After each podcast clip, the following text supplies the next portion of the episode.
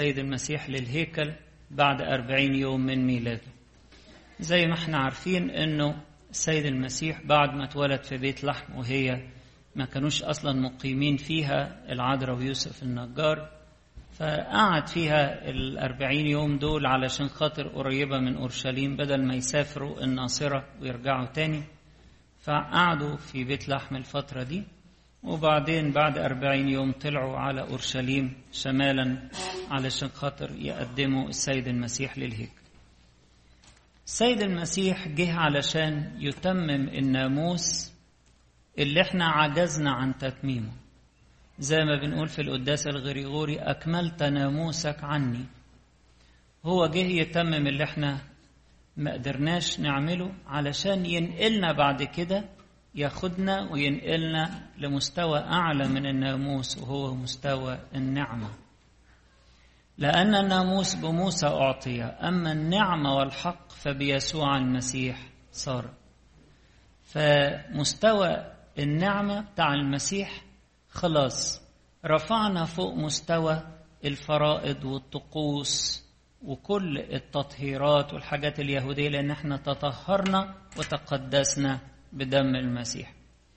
لكن السيد المسيح زي ما قيل كده في غلطية مولودا من امرأة تحت الناموس ليفتدي الذين هم تحت الناموس لكي ننال التبني. دي في غلطية أربعة. في ملء الزمان أرسل الله ابنه مولودا من امرأة مولودا تحت الناموس لكي يفتدي الذين يخلص ينقذ ينتشل. لكي يفتدي الذين هم تحت الناموس لكي ننال التبني. فباتحادنا بالمسيح نلنا التبني. باتحاد المسيح بطبيعتنا البشرية نلنا التبني لله. زي ما بندخل للمعمودية بندخل لعضوية جسد المسيح فبننال التبني ونتحرر من قيود الناموس. قديس كيرلس الكبير بيقول إن المسيح جاي للهيكل بتاعه ليرد الإنسان إلى الله. هو واخد الطبيعة البشرية بتاعتنا؟ وجاي علشان ياخد الإنسان يدخله تاني في الشركة مع ربنا ليرده إلى الله. جايب الانسان علشان يدخله ويرده إلى الله. جاي كفقير دول بيقدموا أبسط حاجة طبعا. كان الطقس إن الذكر المف... اللي فاتح رحم البكر ممكن نقفل الباب. بيقدم ده بيكون بتاع ربنا. ده مخصص لربنا. البكر زي ما شفنا في ضربة الأبكار. الأبكار دول كانوا هيموتوا. فربنا افتداهم وقال لإسرائيل كل شعب إسرائيل الابن البكر ده يبقى بتاعي. لأن ده أنا افتديته. فالابن البكر يبقى بتاعي. طيب وعلشان الابن ما ينفعش هيتقدم ذبيحة بشرية فنقدم عنه ذبيحة صغيرة سواء يعني حاجة كبيرة إذا كان إنسان مقتدر يقدم ثور أو حمل أو إذا كان الأسرة أسرة فقيرة وبسيطة يقدم زوج يمام أو فرخي حمام وده اللي قدمته العائلة المقدسة العذراء ويوسف النجار. فالسيد المسيح جاي كفقير لكي يغنينا جاي ياخد الفقر بتاعنا لكي يغنينا جاي يقدم البشرية لله داخل الهيكل بالبشرية. جاي يقدم البشرية لله حاملا إيانا فيه. جاي مطيع لظل الناموس. الناموس هو الظل والنعمة بتاعت العهد الجديد هي الحقيقة. تعليم العهد القديم هو الظل وتعليم العهد الجديد هو الحقيقة جسد الحقيقة. دايما لو في حاجة كده الجسد ده كده بتاع الصليب تلاقي له ظل. لما النور يجي عليه يبقى عامل ظل. الظل ده ما يتمسكش كده لأنه مش الحقيقة. لكن الحقيقة هو الجسد نفسه. عشان كده القديس بولس الرسول قال على حاجات الناموس قال دي ظل الأمور العتيدة. أما الجسد فالمسيح. جسد الحقيقة هو المسيح نفسه. كان له ظل في العهد القديم بيشاور عليه لكن الحقيقة جت في المسيح.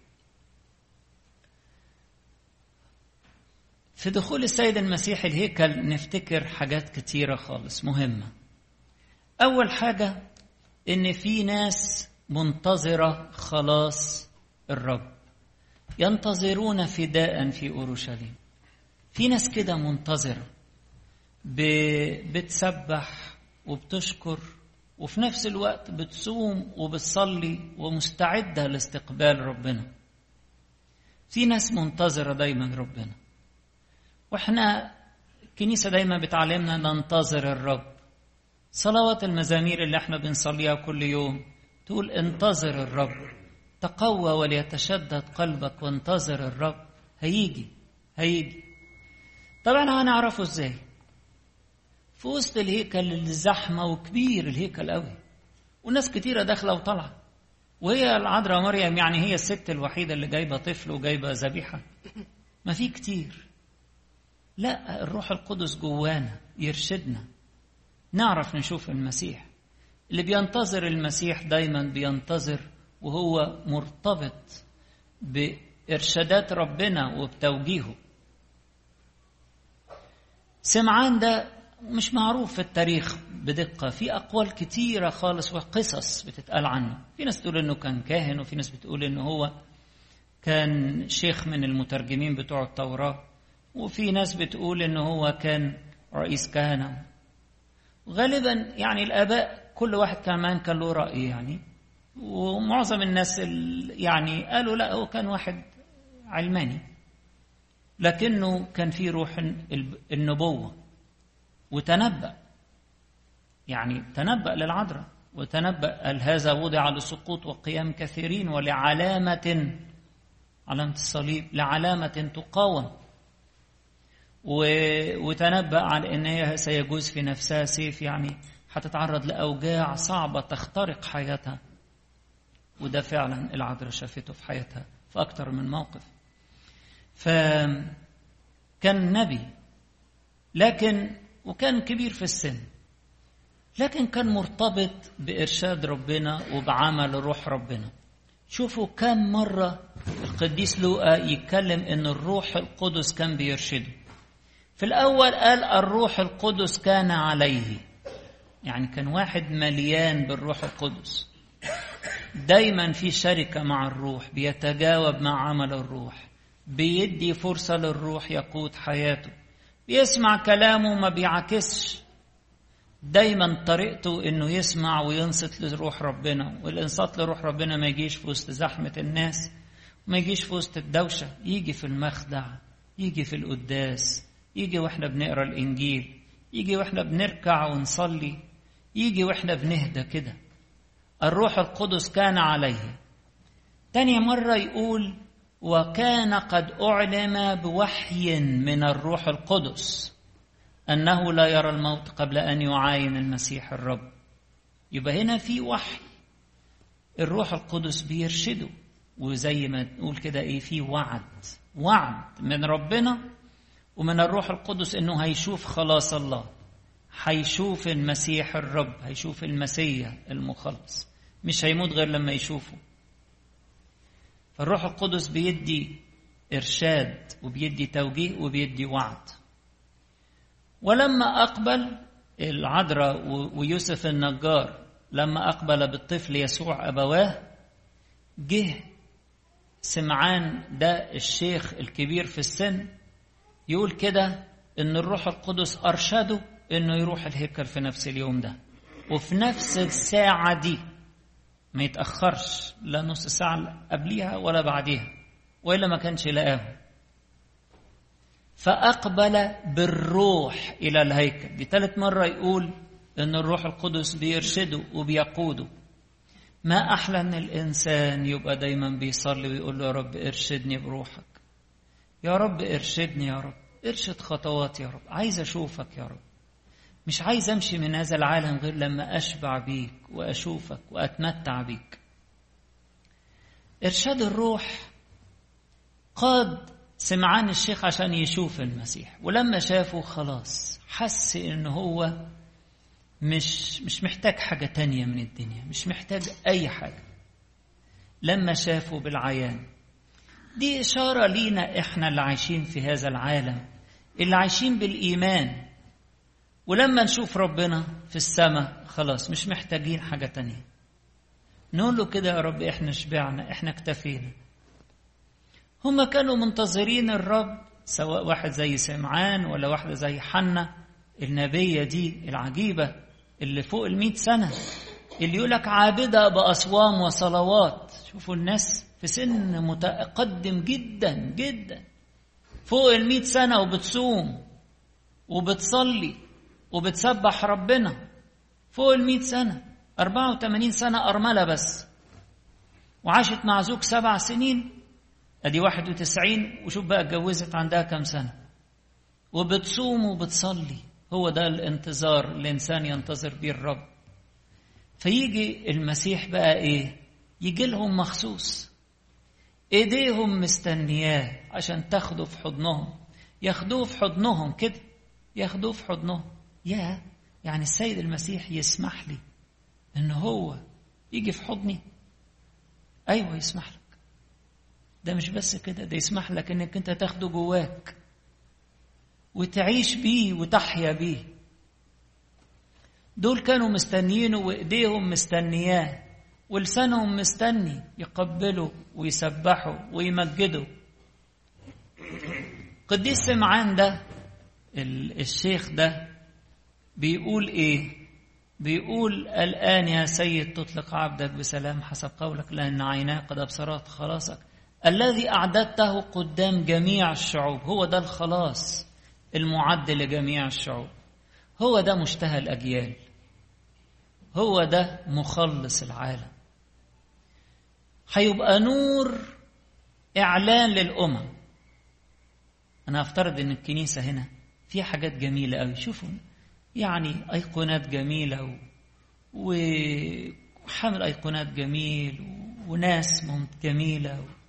ونجف جميل لكن الدنيا ضلمة خالص معتمة ظلام دامس حد هيشوف حاجة حد هيستمتع بالجمال ده يكون الدنيا ضلمة محدش شايف حد ومحدش شايف أي حاجة جميلة ومحدش شايف عطية ربنا. السيد المسيح جاء نورا للعالم. هو قال كده قال أنا جئت نورا للعالم. نور علشان الأمم يشوفوا حب ربنا وخلاص ربنا وجمال ربنا. نور نور إعلان. Light for revelation to the Gentiles. من غير النور ده عمره ما يكون في ريفيليشن عمره ما هيكون في إعلان بالإنجليزي أوضح شوية. فالنور اللي جاي ده نور المسيح جاي علشان يكشف لنا كشف يكشف لنا عن حب ربنا يكشف لنا عن خلاصه يكشف لنا عن نعمته نعمة العهد الجديد. ودايما زي ما قلت الإيمان يسبق العيان. الإيمان بسماع صوت ربنا وبتوجيه ربنا يرشدنا إلى رؤية ربنا إلى رؤية كاملة.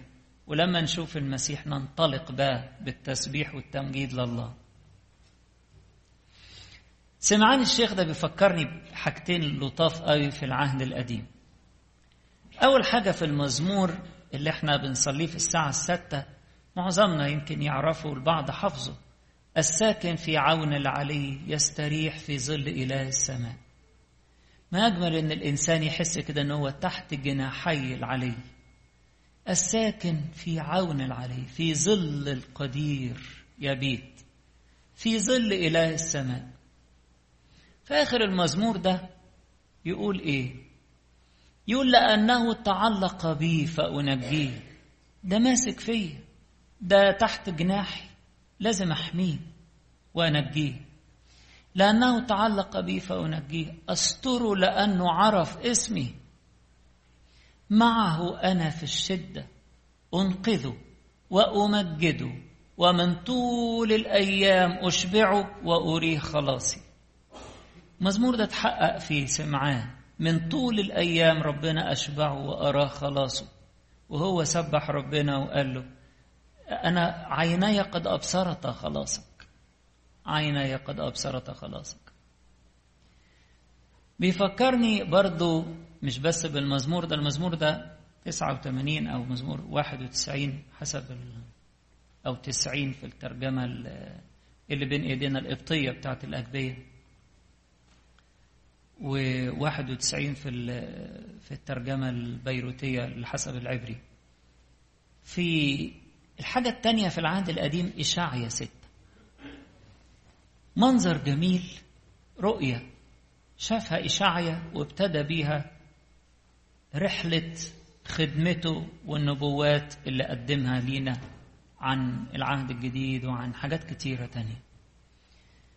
في الإصحاح السادس كان لسه في بداية إشاعية وكان كان متضايق لأنه الملك مات. عزية. وكان في اضطراب كده يعني. فراح يلجأ لربنا. دخل الهيكل. فربنا كشف له مجده في الهيكل.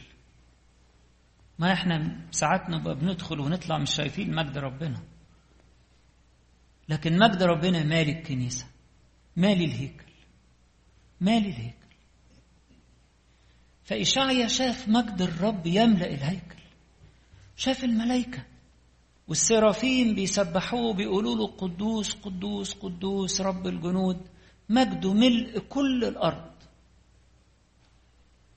وشافهم على مجموعتين كده بيرابعوا مع بعض زي ما إحنا خدنا نفس النظام وبنعيشه في الكنيسة هنا في القداس بتاعنا. وبعدين لما شاف مجد ربنا كده حس بأنه صغير قوي وحس بأنه نجس. ما ينفعش يتواجد في جو القداسة الرهيب ده. فقال ويل لي فإني هلكت لأني إنسان نجس الشفتين وساكن بين شعب نجس الشفتين. فيقول في ساعتها أول ما اعترف كده بضعفه وبخطيته لك طار واحد من السرافيم وأخذ جمرة بملقط من على المذبح ومس بها شفتيه وقال له هذه إن مست شفتيك فانتزع إثمك وكفر عن خطيتك. يا دي جمرة ملتهبة من على المذبح. ده شاف في السماء مذبح. ما ده اللي إحنا بنعيشه بالظبط. القداس ده إحنا بنطلع السماء. أو السماء بتبقى على الأرض مش عارف. لكن خد جمرة من على المذبح مطهرة ومقدسة. قال له الجمرة دي لما تمس شفتيك كده انتزع إثمك وكفر عن خطيتك. سمعان خد برضه كده خد الجمرة الملتهبة دي في حضنه خدها في حضنه. وقال قال الآن يا سيد عيني قد أبصرت خلاصك. أنا خلاص كملت وشبعت لما شفتك. وشبعت بيك. وهو ده اللي إحنا بنحسه بعد القداس. بعد القداس لولا يعني إن أنا عارف إن البلد دي محتاجة البعد الاجتماعي يتقوى والناس تقعد تتكلم وت... أعمال ربنا الحلوة معاها إيه وكده. كان ممكن يبقى من الأفضل إن إحنا بعد القداس ننطلق بسرعة. ونفرح بالمسيح اللي خدناه جوانا ونقول له عينيها قد أبصرت خلاصك. نقول له خلاص يا رب مش محتاجين حاجة تانية مش محتاجين نتكلم مع حد. مش محتاجين يا ربي أي حاجة من الدنيا. إحنا كده عايزين ننطلق. خدناك جوانا وشبعنا بيك. أنت فرحنا أنت في قوتنا أنت شبعنا أنت نعمتنا. وبعدين سمعان الشيخ يتنبأ ويقول عن السيد المسيح أن هذا قد وضع لسقوط وقيام كثيرين في إسرائيل. طب ليه؟ لأن ده حجر الزاوية. الهيكل اللي داخله ده مش مجرد مباني. الهيكل الجديد هو المسيح نفسه. هو المسيح نفسه. حتى مرة لما شاور لهم قال لهم انقضوا هذا الهيكل وأنا أقيم في ثلاثة أيام زعلوا منه واتهموه إن هو بيبشر بخراب الهيكل. وكان يقول عن هيكل جسده. هو ده الهيكل الجديد. الهيكل الجديد هو المسيح اللي إحنا كلنا حجارة حية فيه.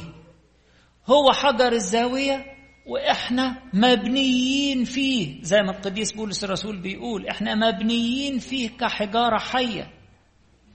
هو حجر الزاوية. اللي رفضه البناؤون. طب واللي يرفضه؟ يسقط. طب واللي يقبله؟ يتبني عليه ويصير كحجارة حية. ينمو هيكلا مقدسا في الرب. ينمو هيكلا مقدسا في الرب. كلنا بقينا مبنيين فيه كحجارة حية.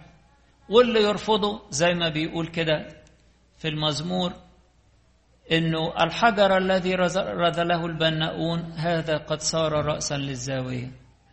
وبعدين السيد المسيح ذكر الآية دي وكمل عليها كلمتين مهمين قوي. في بعد ما قال المثل بتاع الكرم والكرامين قال لهم هو ده الحجر الذي رزله البناؤون الذي صار رأسا للزاوية.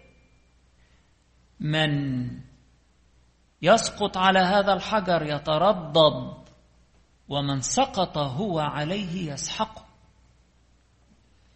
اللي هيحاول يقاوم الحجر ده هيتردد زي اللي بيرفس مناخس هيتعور.